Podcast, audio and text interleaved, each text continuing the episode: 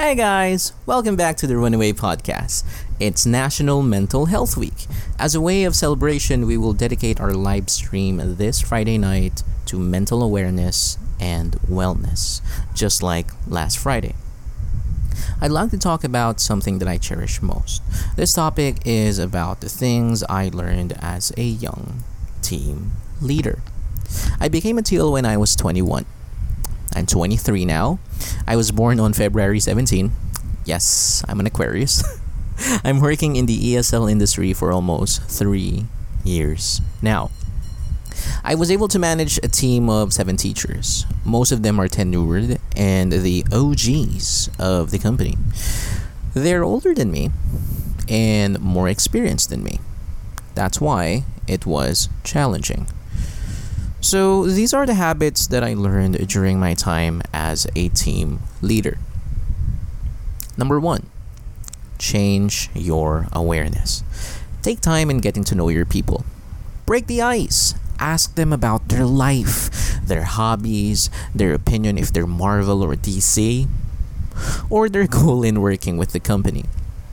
You have to know where they are coming from for you to guide them in where they want to go.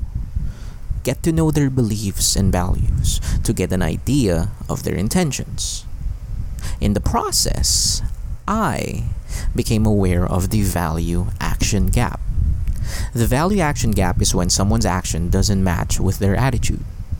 This allowed me to know when the team is not in a good mood, so I cheer him up. Number two, know your why.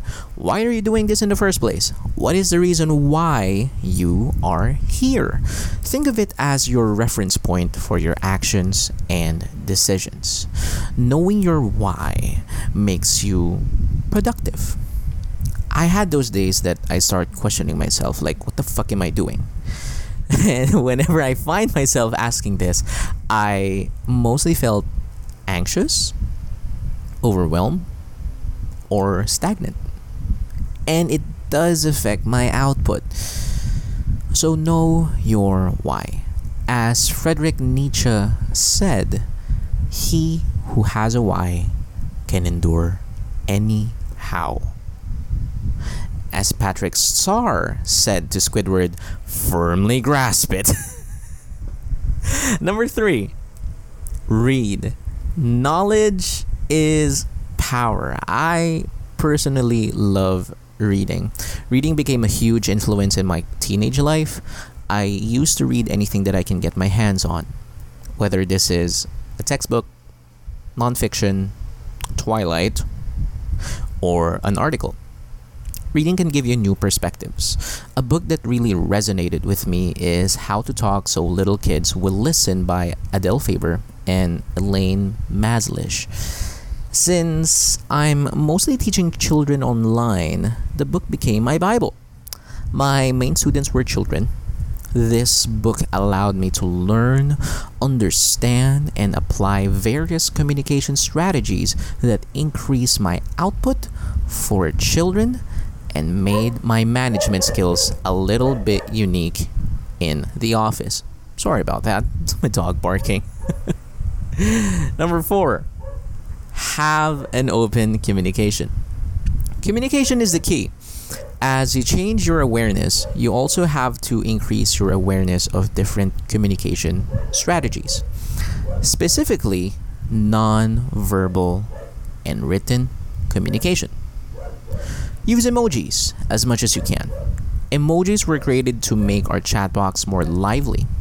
For nonverbal, you can start using total physical response, or TPR. This is when you use your hand gestures as you speak. As Pierce Hawthorne liked to say it, give them a sandwich. Sorry about that. Again, my dog. so have an open communication. Calling is still the best way to talk to people, but this isn't an option when you're multitasking. By increasing your awareness, you'll eliminate any semantic noise. Number five, align your goals to your superiors.